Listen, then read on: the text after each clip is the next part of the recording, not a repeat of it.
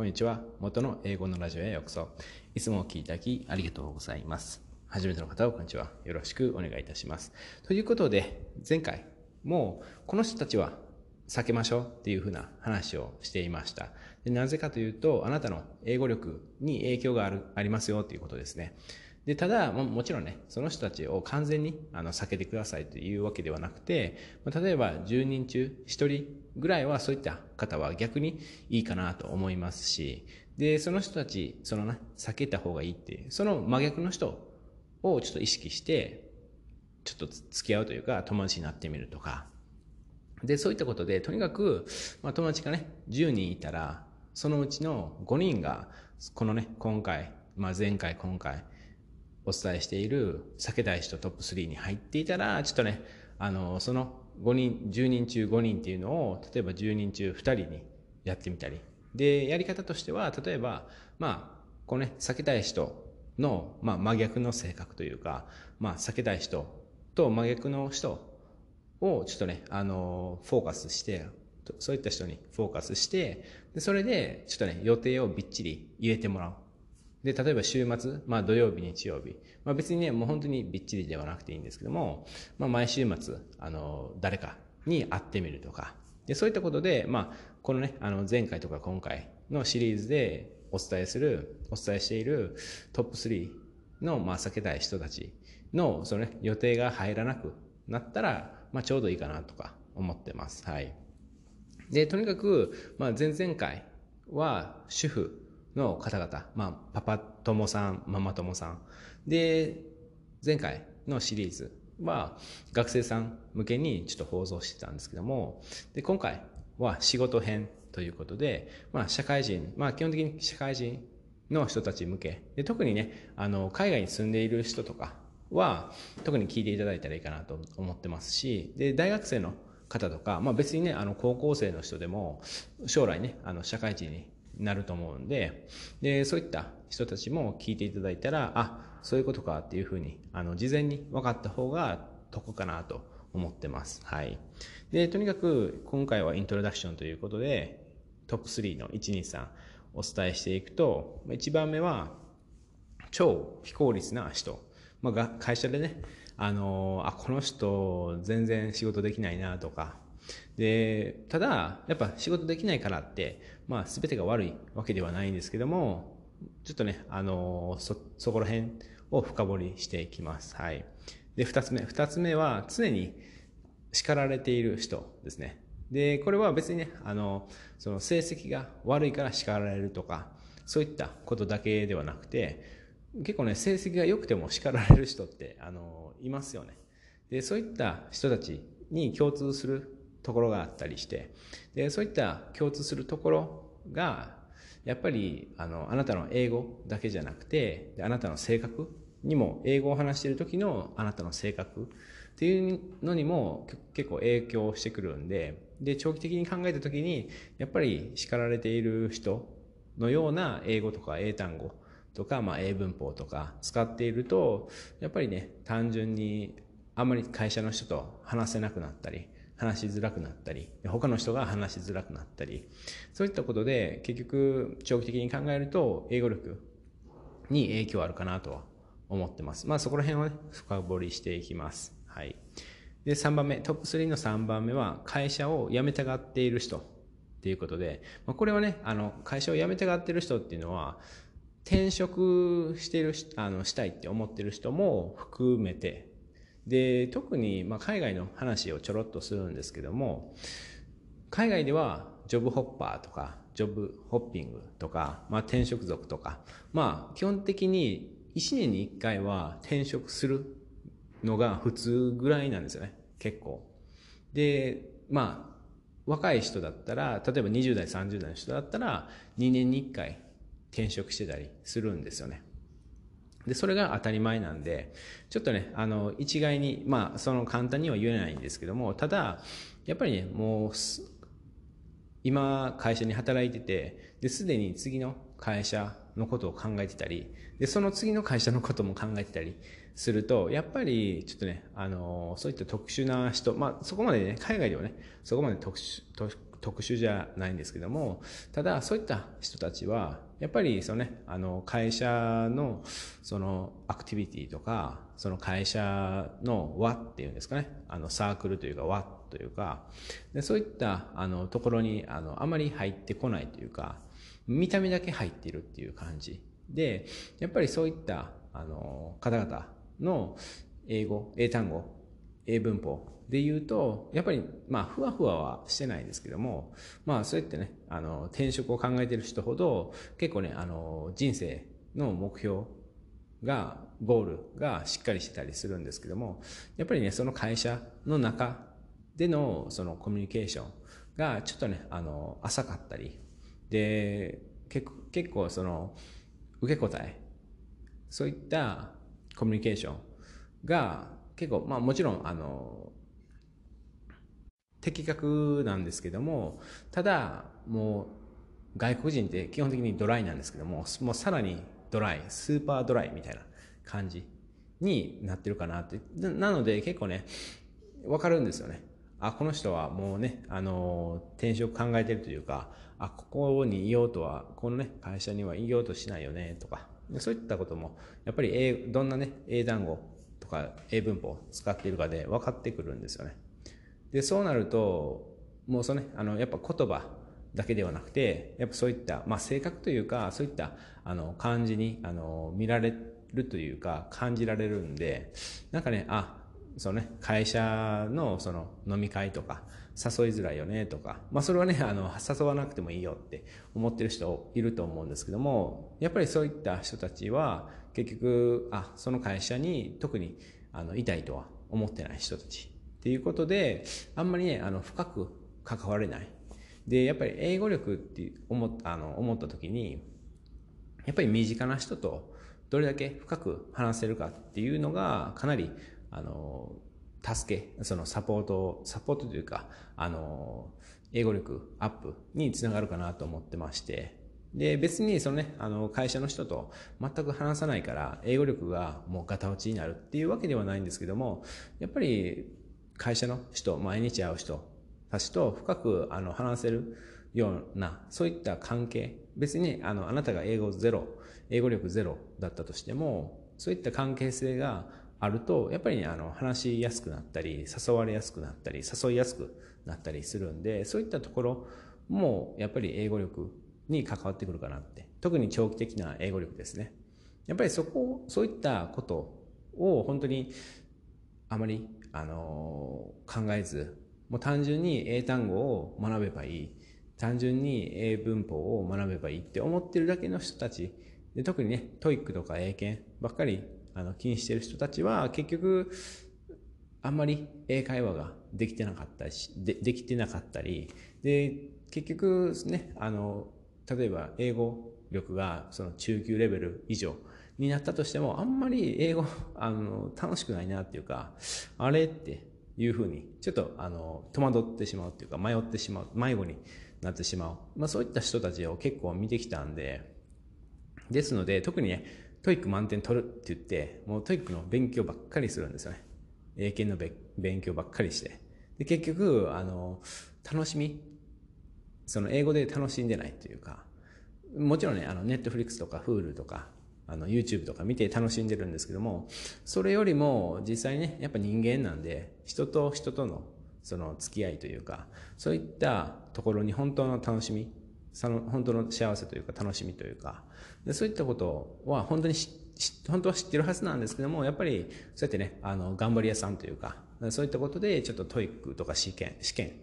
勉強とか、そういったことにフォーカスしがちかなと思ってます。まあ、とにかく今回のシリーズ聞いていただくと、またね、あの、考え方がちょっとでもね、あの、変わるんじゃないかなと、プラスアルファでちょっとね、聞いていただいたらいいかなと思っております。それでは最後までお聞きいただき、本当にありがとうございます。元の英語のラジオでした。素敵な一日をお過ごしください。ではまた。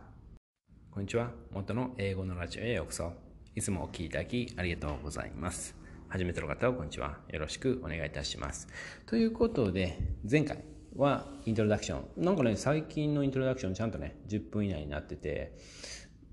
ありがとうって感じですね。やっとえな放送の数がね、もうすぐ800ぐらいになるのかな。あ、ちなみにね、あの回生回再生回数が1万を超えて、本当にありがとうございます。それのね、あの、1万を超え、超え、あの超えました。ありがとうございますっていう、ちょっと収録をまたね、あの、したいかなとしますんで、ぜひね、ちょっとお楽しみにしてください。はい。ごめんなさい。で、とにかく、イントロダクションの方で、前回の収録で、123お伝え、いつも通りね、お伝えしたんですけども、あ、ちなみにね、僕のブログの記事を参考にしながら、あの、収録してるんで、ぜひ皆さんも、こうね、あの、放送の説明のところ、まあ、概要欄のところに、リンクを貼っておきますので、ぜひね、ポチッと押して覗いてみてください。はい。で、とにかく今回は1番目ですね。で、超非効率な人は、本当にね、もう全力で避けてくださいっていうことですね。まあ、ただ、本当にね、あの、もう0人の友達がすでにね、あの、2、3人いた。そういった場合は、まあ、例えば1人に抑えるっていうか、まあ、抑えるってね、変な言い方ですけども、とにかく、まあ、10人中1人ぐらいでもう十分ですよって。もう3人いた、もうすでにね、3人いたら、じゃあそのね、3人の中の1人をちょっと選んで、その人と、ちょっと、あの、予定作ったり、で、まあ基本的に別にね、あの、集中的にね、あの、超非効率な人と、あの、予定とか作らなくていいんですけども、とにかく、そうやってね、あの、10人中3人も、そうやってね、あの、友達がいたら、そういったね、超非効率な人がいたら、もう1人に絞るか、まあ1人か0人ですね。それがちょうどいいかなと思ってます。で、とにかく、なぜ超非効率な人と友達になると、まあ避けないと、まああなたのね、英語力が、あの、英語力に影響あるのかっていうと、まあ単純に、そうやってね、あの非効率な人っていうのは、やっぱりその英語、英単語とか英文法とか、そのね、文章の書き方とか、すべて、まあ大、まあすべてというかね、まあ、あの、やっぱり非効率なんですよね。で、まあ今回ね、一応超、超非効率って書いたんですけども、やっぱりね、なんでああいう言い方したんだろうとか、例えばね、あの、単純に上司の人に、その仕事の内容を再確認しないとか、実際にね、そういえば昨日ありました。昨日ね、あの、まあ僕の部下ではないんですけど、あの、頼んだんですけど、あの、まあいつも通りね。でもちょっと、いつもとちょっと違う内容で、で、まあある程度ね、あの、伝えたつもりだったんですけども、まあそこはね、僕も悪いと思うんですけど、ただ、まあその人も、なんかね、あの、まあ僕か他の人に再確認すれば、もうすぐにね、あの、仕事終わるような仕事だったんですけども、もうそういったこともしないとか、で、やっぱりそういった人たちと友達になると、やっぱり非効率になるだけではなくて、そのね、仕事が非効率になるだけじゃなくて、やっぱりそうやってね、コミュニケーションの仕方とか、そういったことも、やっぱりね、あの、特に英語力があんまりそのゼロに近い人とか、まあ、中級以下の人だったら、結構ね、そういった新しいことというか、まあ、英語に関しては皆さんね、まあ僕も昔、よちよち歩きの可愛い赤ちゃんだったんですよね。ですので、やっぱり吸収してしまうんですよね。で、真似をしてしまう。勝手にね。で、そういったことで、やっぱりそうやって超非効率な人の、まあ、完璧なね、真似とかではないんですけども、ちょっとそれが、あの、その行動が映ってしまったり。で、言葉がね、やっぱりちょっとあの、ピンポイントに喋らないとか、で、そのメールの書き方も、ちょっとね、あの、微妙だったりするんですよね。まあ、ただ、いつもね、あの、まあ、前回のシリーズとか前々回のシリーズでもお伝えしていますけども、まあ、こういった人がいたら、まあ、積極的にね、あの、どうやってね、あの、まあ、別にね、あの、効率化とか、そういったことではなくて、まあ、非効率から、あの、抜け出すっていうか、そういったお手伝い、まあ、サポートは全然できると思うんですよね。あの、英語力が全然ダメでも。でそういったことをしてみる。例えば、まあ、メールで言うと、まあ、箇条書きにするとか、で、その長い文章は、もうとにかく、あの、避ける。で、本当に読みやすい文章にするとか、で、わかりやすい英語にするとか、でそういったことをね、別にね、あの、相手が、あの、外国人さんだったとしても、僕からすると、やっぱり日本人は、日本、普通の日本人でも、世界から見ると、やっぱね、あの、トップクラスなんですね。トップクラスは言い過ぎだとしても、やっぱり中級以上なんですね。その作業の効率とか、そういった話で言うと、まあ考え方もね。やっぱりそういったことでは、やっぱ外国人さんよりも全然ね、あの、効率がいいというか、あの、上かなと思ってるんで、で、とにかくそういったことで、ちょっとね、あの、その人をサポートしてみる。超非効率な人をサポートしてみる。で、そこからね、あの、非効率ではなくなったら、やっぱりね、その人に感謝されますし、で、単純にその周りの人も見てるんで、あ、あなたすごいっていうか、単純にあの、会社に貢献できるだけじゃなくて、周りの人もね、あ、もうやっとあの人は非効率じゃなくなったみたいな。で、上司の方は、お、君がやってくれたんか、みたいな。やっぱりね、あの、そういったことも、あの、非効率、超非効率な人が効率になったり、まあ非効率じゃなくなったりするっていうサポートは全然ね、英語はいらないんで、で本当にね、あの、そういったことあ、あなたからすると、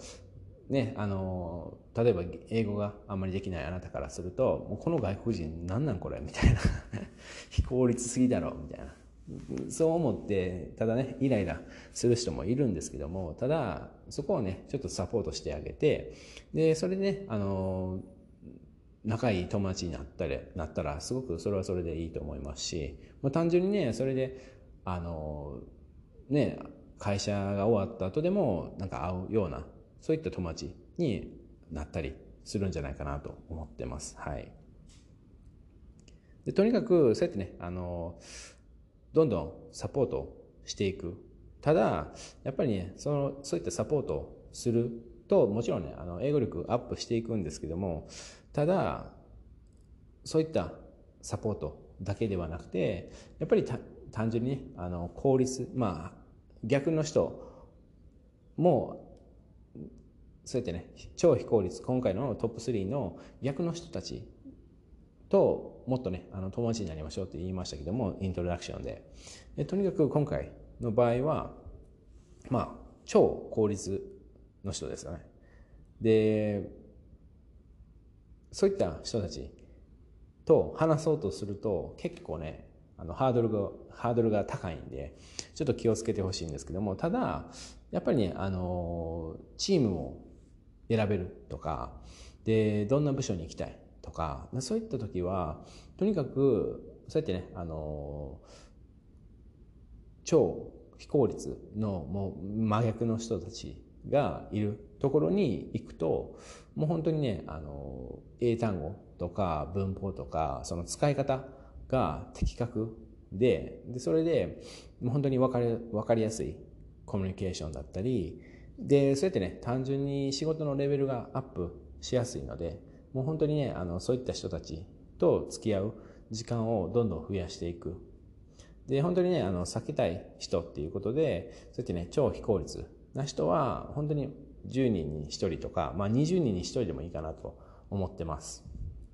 で、本当にね、あの、そういったところ、もうそんな細かいことまで気にしなくていいでいいでしょって思う方もいるんですけども、やっぱりそういったところもうちゃんと、あの、まあ、ちゃんとというか、ちょっとでもね、あの、頭の隅に置いている人は、やっぱり時間が経つにつれて、英語力がどんどんどんどん上がっているかなと思ってます。はい。ということで最後までお聴きいただき、本当にありがとうございます。元の英語のラジオでした。素敵な一日をお過ごしください。ではまた。こんにちは。元の英語のラジオへようこそ。いつもお聴きいただきありがとうございます。初めての方はこんにちは。よろしくお願いいたします。ということで、前回の収録では、超非効率な人は、あなたの英語力を考えたときには、あの、避けましょうっていうふうなことをお伝えしていました。それと、まあ、イントロダクションでもお伝えしたんですけども、もう超非効率な人の真逆の人にフォーカスして、で、そういった人たちに近づいていきましょう。でそういった人たちと友達になってみましょうっていうふうなことをちょっと深掘りしていました。で、今回はトップ3の2番目で常に叱られている人ですねでこれは本当にねあの営業そのねあの成績が良かっても悪かっても怒られてるその叱られてる人ってあのいますよねでそのねあの優秀な人でも叱られてたりで、まあ、優秀じゃない人はまあ叱られてる場合があったりでもねあの叱られてない優秀じゃないのに叱られてないっていう人もいますよね。でそういった人たちで僕がまあ海外歴20年で考えた時にやっぱり叱られてる人って何をしてもやっぱ叱られるんですよね。っていうのは叱られるようなことをするんですよね。で会社だったらまあ基本的にねもちろんそのねあの営業そのね成績が良かったりで優秀だったら、まあ、そこまで叱られないんですけどもただやっぱりねあの叱られるというかねそういったあの人はやっぱいます。で逆に言うと逆に言うとというか、まあ、逆のあのケースもあって本当にねあのあんまり仕事できないけど叱られないんですよ。でそういった人たちもいてでまあ本当に、まあ、日本だったら単純にその努力しようとしてるその成長しようとしてるとかでそういった人たちは結局ねあのその営業成績が悪くてもそこまで、ね、叱られられないと思うんですよただまあ海外の場合は、まあ、努力しててもやっぱり叱られるのは叱られるんですよね。でどういうことかというとまあ僕の、まあ、経験上なんですけどもやっぱりなんかねあの他の人に迷惑かけてるとかなんかねあの気遣いができないとかでそういったこともう本当に小さなことなんですけどもやっぱりそれが積み重なっていってでそれで叱られるみたいな感じで。でまあ単純にそのねあの、まあ、例えば日本でいうそのおもてなしというかなんかねあの気遣いとかそういったことがもうかなり抜けてしまってる。ただそうやってねあの優秀は優秀みたいな感じで。で営業成績もめちゃくちゃいいみたいな感じでなんかねあの社内とその社外ではまた違うみたいな感じで考えてる人もいますし、はい。まあ基本的にね、営業成績が良かったら、だいぶね、あの、その叱られるとかそういうのはないんですけども、ただやっぱね、あの、そういったことはある。で、やっぱり叱られる人たちの近くにいると、やっぱりあなたもね、あの、叱られるような感じになってしまう。僕もね、あの、実際にあったんですよね。あの、あ、この人なんか、その優秀やな、みたいな。感じでそのねあの友達になったりしてでそうやってねあの一緒に過ごす時間というか、まあ、飲みに行ったりねしていたらやっぱねあの似てくるんですよねでしかもその人営業営業というかその優秀やからあこの人なんかいい感じやみたいな感じで思ってたんでだからね自然となんか真似しだすというかその例えばメールの作り方とかあさ作成の仕方とかそのドキュメントの作成の仕方とか。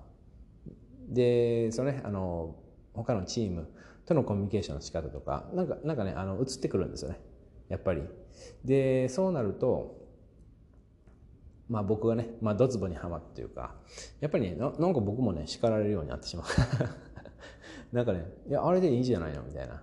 感じになってしまって。でやっぱそうまあ僕の場合はまあいろいろあの経験したことがあるんでああ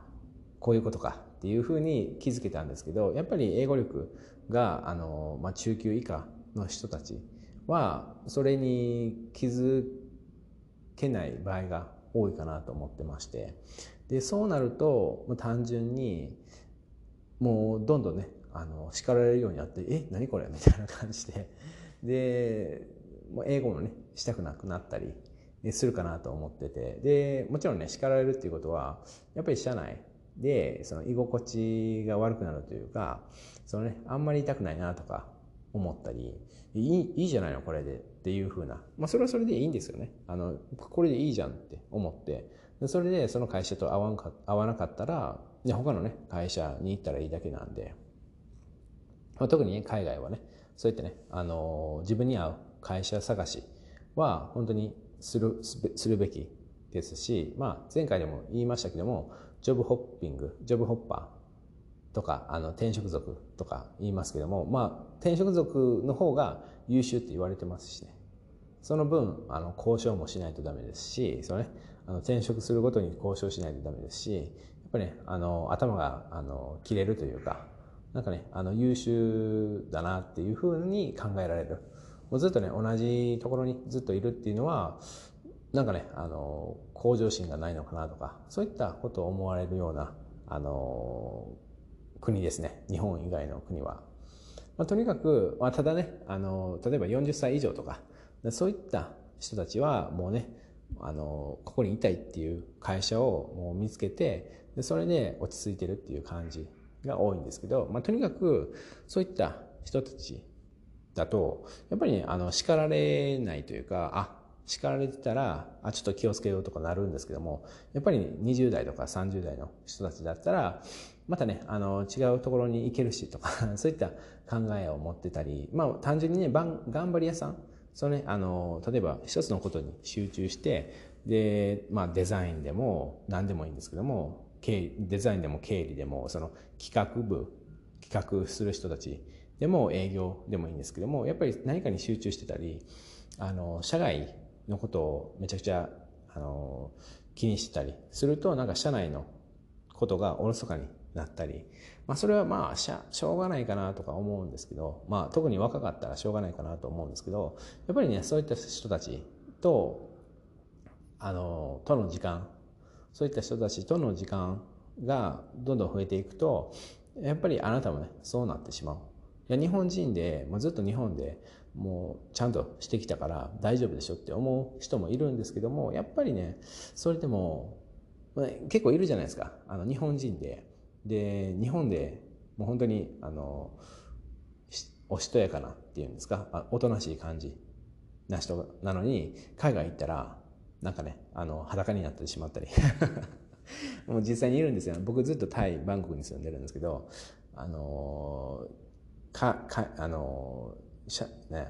なんか日本から旅行来てタイに。それでビーチであの裸になるみたいな。もうあれはねもう駐あの駐在の人とか、まあ、タイに住んでる日本人からするともうショックすぎてもう悲しんでましたけどねみんな。でとにかくそうやってねちょっと海外に行ったりで外資系の会社に入ったりいや外外人さんとあの接することが多くなったりするとやっぱねあの今までのその日本人っていう人生からちょっとねあの出るいい意味でも悪い意味でも出て出るんででそうなるとやっぱりねあの新しい自分っていうかそうなってしまうんですよね。でそうなるとやっぱねあの身近な人を吸収するというか身近な人をちょっと猿真似しがちなのでちょっとそこは気をつけていただきたいかなと思っております。はい、でとにかくそこの真逆ですね全然叱られない人だから成績悪くても優秀じゃなくても叱られない人っていうのもやっぱね友達10人中1人ぐらいはそういった人と友達になってあのなんかねあの一緒に過ごす時間をちょっと多めにしたらいいんじゃないかなと思ったりします。はい。ということで最後までお聞きいただき本当にありがとうございます。元の、え、あ、すいません。ちなみに、あの、いいねとフォローとか登録お願いいたします。はい。ということで最後までお聞きいただき本当にありがとうございます。元の英語のラジオでした。素敵な一日をお過ごしください。ではまた。こんにちは。元の英語のラジオへようこそ。いつもお聞きいただきありがとうございます。初めての方こんにちは。よろしくお願いいたします。ということで、前回の収録では、まあ、常にね、叱られている人は、あなたの英語力考えたときに、ちょっとね、避けていただきたいなと思っているというふうに、というふうなことをちょっと深掘りしていました。で、とにかく別にね、あの100%あの避けるとか、そういったことではないんで、で、とにかく、そのね、例えば友達が10人いて、そのうちの、まあ、1人だったらいいんですけども、例えば、まあ、10人中3人とかだったら、ちょっとね、あの、1人に絞ってもらうとか、ちょっとね、あの、避けていただきたいなって。で、プラス、やっぱりね、その逆、逆の人、もう常に叱られてない人、なので、優秀じゃないし、で、成績も良くないのに叱られないとか。そういった人たちって、やっぱコミュニケーション能力が、あの、す、すごかったり、で、相手が何を聞きたいとかそういったことをちゃんと言うとか相手が何を言いたいかっていうのをちゃんと聞くとかそういったコミュニケーションをしてるんで結局ねあの叱られないんですよね。でちょっと言われるだけでちょっとあのもうちょっと頑張ろうねみたいなちょろっと言われ言われるだけで結局ね叱られないんですよね。もうそれあれすごいな逆にねあのもう常に叱られる人もう営業成績が良くてももうなんかねあの優秀だったとしても叱られるっていう人。日本でもねあのいると思うんですけども海外でもあのいるんですよね。そういった人たちちょっとねあの見つけてもらってあやっぱいるわみたいな感じ。であのちょっとねあのそういった人はちょっと避けるようにしてで逆にの逆のあの何をやっても叱られないというかねそういった人たち。まあ単純にねあの美人とかあのイケメンとか、まあ、そういった話ではなくてちょちょっとねあのどんな感じであの話してるのかなとかどんなメール売ってるのかなとかそういったことをちょっとねあの意識してちょっとねあのサルマンにしていただいたら本当にねあの相手にまあ周りの人に迷惑かけないというか、まあ、相手のあ、ま、周りの人がちょっとねあのなんですかねまあ、ハッピーになるというか、まあ、聞きたい、あの、聞きたいことを言ってあげるとか、まあ、そういったことにちょっとね、シフトできると、やっぱ英語、英会話してるときにかなりあの有利になるかなと思ってますし、でそういうふうなあのことを考えれるようになったら、まあ、英語の脳、英語の、英語のラジオっていうぐらいなんですけども、英語の脳も育つかなと思ってます。ごめんなさいね。あの、今回はトップ3の3番目ですね。ごめんなさい。で、とにかく今回の、あの、3番目は、まあ、会社を辞めか辞めたがってる人は、ちょっとあなたの英語力を考えた時に、まあ、避けるべきかなと思ってまして。で、もちろんね、今回も10人中ね、1人ぐらいだったら全然いいと思うんですけども、10人中5人とかだったら、やっぱりね、あなたの英語、英単語とか英文法とか、でそういったことに影響してくるかなと思ってます。で、何かというと、とにかく会社を辞めたがってる人たちとか、まあ、あんまりね、この会社、その会社にいようとしない人たちって結構、まあ、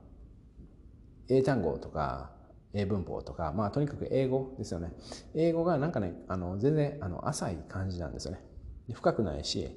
で、本当にね、まあ、ふわふわしてるというか、答えがね、あんまりね、あの当たり障りがないというかそういった感じばっかりになってしまう。でそういった例えば会社であの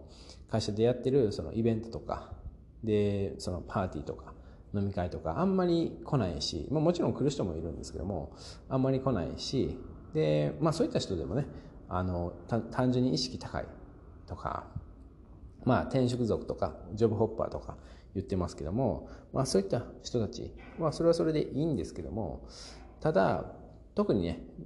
多くの日本人の方はやっぱ一つの会社に最低3年とか5年とかそういった考えを持ってると思うんですよね。でもちろん海外に行った時に考え方が変わったとかそういった人もいるんですけども基本的にやっぱりね同じ会社にあのちょっとね長めにいるっていう風な考え方だと思うんですね。それは本当にあのいいことだなと思うんですけどもそういった時に会社を辞めたがってる人たちとか会社を辞めようと思ってる人たちとか、まあ、会社にこの会社その会社に長年ねいようと思ってない思えない人と結構ねあのずっと話してるとやっぱりねあなたの英語に影響あるかなと思ってるんですよね。でとにかくそうやってねあの英単語英文法がやっぱそのあんまり例えば意見を言う時でもそこまで深くあのディスカッションしないとかでそこまでがっつりとね意見を言わないとか。で単純に相手に合わせてるだけとかね。でまあ、特にね日本だったらその、ね、あのトラブルその問題を起こさなかったらその、ね、あの昇格するとかなんか社長になった人は単純に「うんイエスマン」っていうかね「あのイエスイエスうんうん」って言ってただけ賛成ずっとしてただけみたいなそういったあの形でもありますよね。でそういった感じでもうとにかくもう相手が言うことに基本的に賛成するとかでそういったあの感じになっていってるんですよね。基本的に。あのねもうその会社にいようと思ってない人とかいようと思えない人とか。でそういった人たちをやっぱりねあの真似してしまう。その無意識のうちに真似してしまうとやっぱりあなたもねなんかねあこの人辞めるんかなと思われたり。でそうやって思われてもいいっていうふうに言う人はいるんですけどもただそうやってね思われるとやっぱりねなんかね会社社内のコミュニケーションがねあのちょっと少なくな少なくなったりなんかねあの濃い話があのできなかったりでしてくれなかったりでそういったことが起きる。でその関係性もねやっぱりねあの例えば飲み飲みというか、まあ、ディディナーとかに誘われたり誘いやすかったりあ誘われやすかったり誘いやすかったりするんですけどもやっぱりねそうやってね転職族というか、まあ、転職その会社にいようと思ってない人そういった人たちとずっとあの付き合ってるというかあの話してたらやっぱりあのそういった感じになってしまうしでもちろんねあの結局結局のところいや私も僕も俺も転職できるようになったらしたい。でなぜかというと海外で言うと転職するごとに給料上がっていくんですよね。基本的に。ですのでそれだったら私もあの転職したいっていうことであればもう全然ねも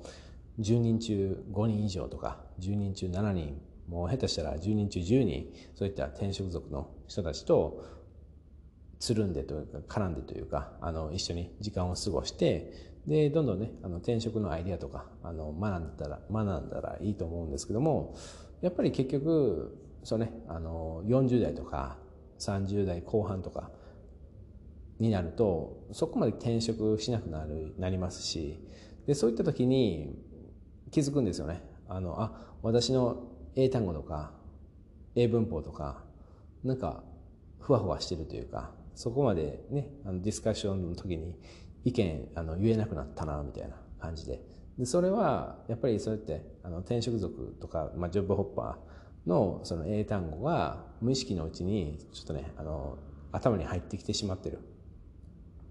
でそういったことはやっぱり長期的に考えるとちょっとね避けたいかなと思ってるんですよね。ですのでやっぱりいろんな友達を作れ作る作ればいいだけなんですけどもとにかくそうやってねあの偏った友達を5人以上っ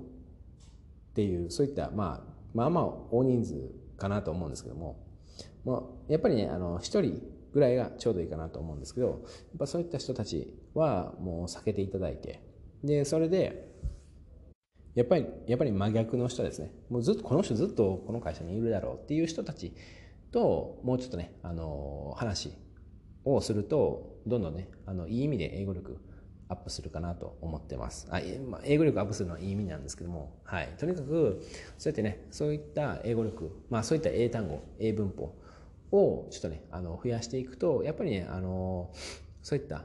その社内でのコミュニケーションもあこの人いやそれ、ね、わざわざ思わないですけどね。あこの人あのずっといてくれるのかなとか多分いちいち思わない。まあ思う人もいるんですけど思わない人がほとんどだと思うんですけどやっぱ無意識のうちにあこの人なんか社内のあのイベントに誘誘いたいなとかあの言ってあげようかなとかそういったことを思われやすい。でそうなるともう単純に英語を使う機会っていうのは増えると思いますし単純にさまざまな人と出会える。で様々な人と出会うだけじゃなくてやっぱり様々な人とやっぱ新しいことをするとか違ったことをすることでどんどんどんどんねあの英語の脳英語のラジオっていうぐらいなんですけども英語の脳が育っていってでそうすることによって応用応用力があのもう本当にね積み重なっていくんですよね。積み上げ積み上が積み上がっていく。でそうすることによってまあ、単純にねそんなもうバリバリ TOEIC のあの英単語を勉強したとか英検のあの英単語を勉強したとかそういった人たちよりももう単純にその中級レベルその、ね、あの中学生英語とかそういった英語を本当にねあの応用力マックスであこういった状況ではこれを使う。こういった状況ではこの使い方をするとかそういったことをやっぱりそう、ね、あのフレキシブルにあの学んだ方がもう100%あ100%ってまあ言ったらあれですけども、まあ、ほぼ100%そっちの方が長期的にもうどんどんどんどんあの英語力アップするだけじゃなくてどんどんどんどん英語が楽しくなっていく、まあ、それは本当に確実と言えます、はい、海外歴20年。もうそれは断言できます、はい、ということで最後までお聴きいただき本当にありがとうございます。元の英語のラジオでした。あぜひねあのいいねとフォロー、まあ、登録ぜひお願いします。嬉しいんで。はい。ということで最後までお聴きいただき本当にありがとうございます。元の英語のラジオでした。素敵な一日をお過ごしください。ではまた。こんにちは。元の英語のラジオへようこそ。いつもお聴きいただきありがとうございます。初めての方はこんにちは。よろしくお願いいたします。ということで、今回はまとめですね。どうでしたかね、今回のシリーズ。久々に前回のあの収録はちょっと10分超えになってしまったんですけども最後の方でねちょっと熱くなってしまって やっぱりね会社、まあ、会社のね話、まあ、今回のシリーズは会社の話で、まあ、前回のシリーズは学生さん向けで前々回のシリーズは主婦の方、まあ、パパ友さんママ友さん向けにちょっと収録したんですけども、まあ、とにかくね、あのどれだけ英語英単語を勉強したとしてもどれだけ英文法を勉強したとしてもやっぱりねこういった、まあ、僕がね、まあ、ずっと700回放送、まあ、放送700回以上してるんですけどもやっぱねあのそういったいやこれは別にねあのいらないでしょって思われる方が多いと思うんですけどもやっぱりそういったところもやっていくというかそういったところを軸に英語力をアップしていくっていうふうなことを考えているとやっぱりね長期的にもう英語をする分どんどん英語力がアップしていくっていうふうなことになるかなって思ってます。で実際にねあの英語の先生とか英語のコーチングしている人たちにかなりねあのフォローしてもらったりでいいね押してもらったりでコメントもらったりでねあのコラボしてくださいとか、で、言われたりね。僕ね、ちょっとアンドロイドでね、あの、ちょっとスタンド FM は、なんか、あの、アンドロイドはコラボ無理ですみたいな感じになってるんで、ちょっとまだできないんですけども、とにかく、やっぱりね、あの、そういった感じで、考え方で言うと、やっぱ資格からではなくて、いや、僕もね、マックスで英語勉強してましたし ただやっぱ海外歴20年というか海外にずっといてそれで気づくんですよね。いや勉強ではないみたいな。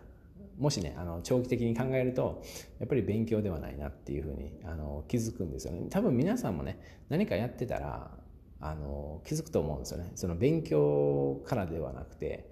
単純にちょっと違うこと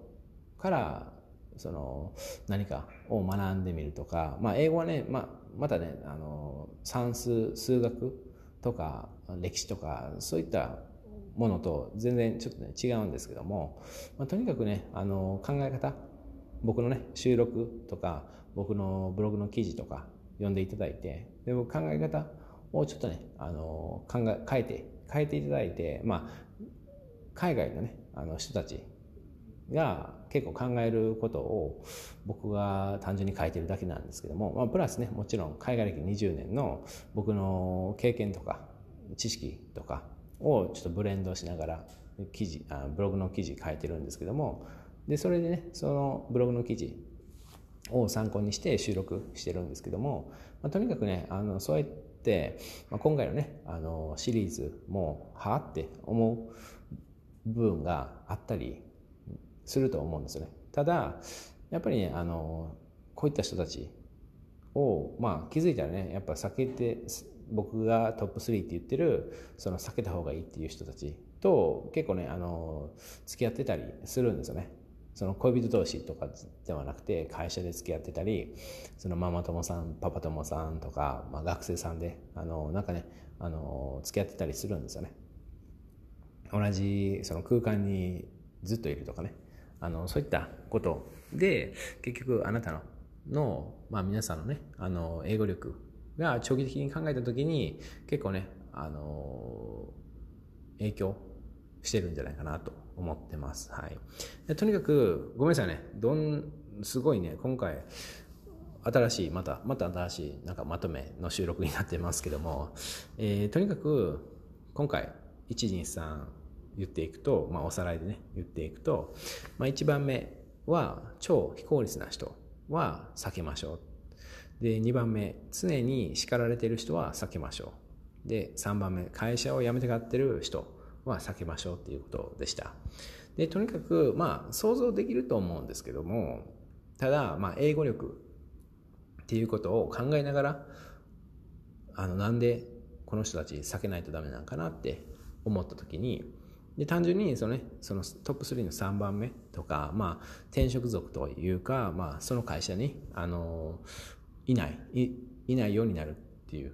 実際ね、僕の今の会社でいるんですけどね、あの、絶対君、あの、ここにいようと思ってないよね って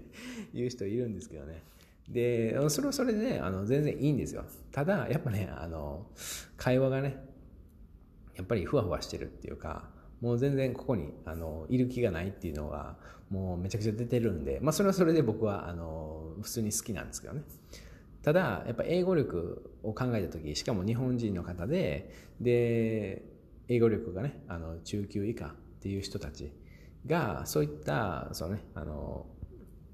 会社を辞め辞めて辞めたがってるというか入れないなって思ってたりずっと続けたいなってあのあんまり思ってない人のあの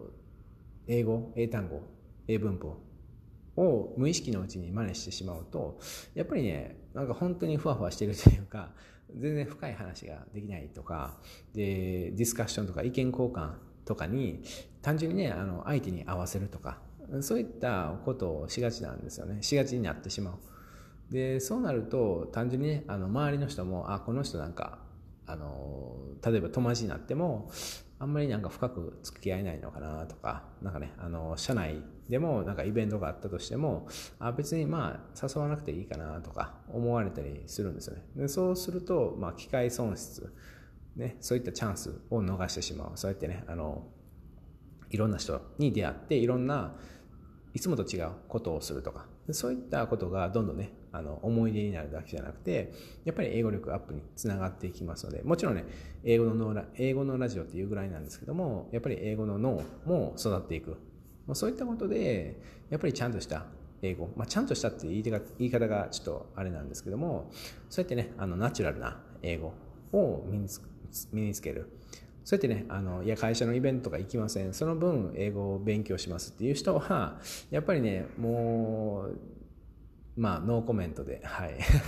まあ僕のね、あのブログとか、僕の収録を聞き続けていただいている人はもうすぐわかると思うんですけども、まあ、あのね、あの僕の気持ちは僕のブログにめちゃめちゃ書いてるんで、ぜひね、あの、まあ、リンクはいつも通り放送の説明のところ、まあ、概要欄のところに貼っておきますので、ぜひね、覗いてみてください。はい。で、まあ、1番目、2番目、ちょっとね、まあ、超非効率な人常に叱られている人、まあ、特にね2番目ですよね。常に叱られている人っていうのはやっぱりねあの優秀な人だったとしても営業が営業成績が良かったとしても叱られるんですよね。なんかね、あのそういった人がいて、まあ、日本でもねいると思うんですけどやっぱりねそういった人たちの英単語とかコミュニケーション能力とかなんかねちょっと違うんですよね。で全く叱られない人っていうのもいてで全然営業成績全然優秀じゃないしでもう本当にねあの優秀じゃないんですよ。単純に。ただやっぱねコミュニケーション能力がすごく高かったりでその頑張ってますよっていうのをその表すそういったコミュニケーション能力もあるしで、まあ、とにかくその伝えたいことをちゃんと伝えれるっていうコミュニケーション能力があったりでそういった人たちの英単語とか英文法とかやっぱねちょっと違うんですよね。なんか相手をその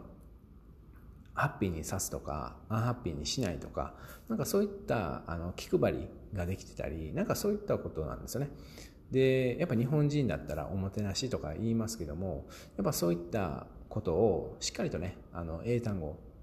をあのそれに合った英単語を使ってそれでコミュニケーションしないとやっぱりねあの意味がないんで、まあ、そういったことにもちょっとフォーカスしていただいたらかなりね英語を楽しめるんじゃないかなともちろんね英語力アップにつながるんじゃないかなと思っておりますはいということでもしよかったらいいねフォロー登録お願いいたします。はい。ということで最後までお聴きいただき本当にありがとうございます。元の英語のラジオでした。素敵な一日をお過ごしください。ではまた。